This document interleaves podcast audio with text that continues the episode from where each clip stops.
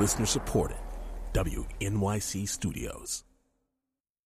I'm Kerry Nolan. It's Monday, April 29th, and time for WQXR's Washington Report online.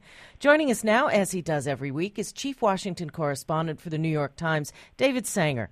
Good morning, David. Morning, Kerry. David, you are just back from the Middle East, and over the weekend you wrote that even though Israel's intelligence agencies have concluded that Syria made limited use of chemical weapons, they're not looking for a big American military response. Why not?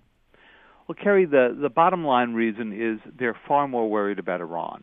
If the, the Israelis look out across the Middle East and they look at what they believe to be the strategic threats that are facing them, they think a Syrian implosion could be bad news, but they don't think that it poses to them the kind of threat that Iran's nuclear program does.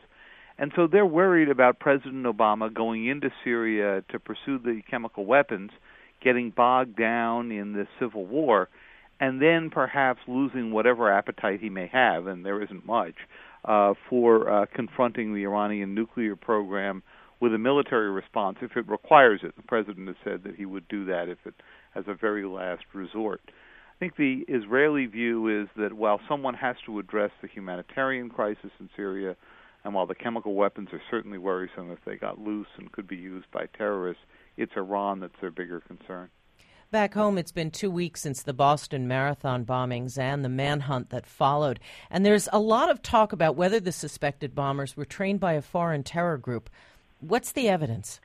So far it's pretty thin. It has to do with uh, the older brother's uh, trip to Russia, but it's not clear who he met, and it has to do with the design of the bombs themselves, which seem medium sophisticated. But uh, there's also a fair bit of evidence that they got most of the of the instruction about how to produce these bombs uh, using pressure cookers off the internet and Inspire magazine, which was published uh, by Al Qaeda.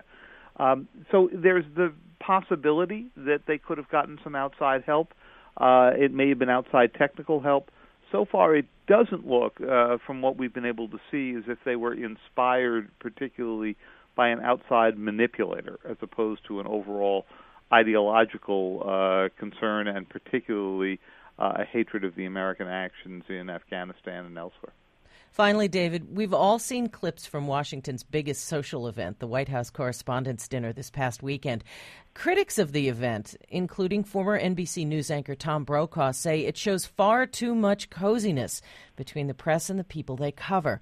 At the same time, it can be pretty entertaining.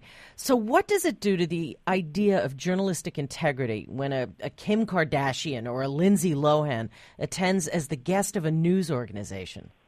Uh, it doesn't do much, and for a business that's having a hard time both financially and trying to be uh, taken seriously, I think uh, uh, these dinners don't do much help. On the other hand, uh, uh, I'm not sure they do quite as much harm as some of the critics uh, uh, maintain.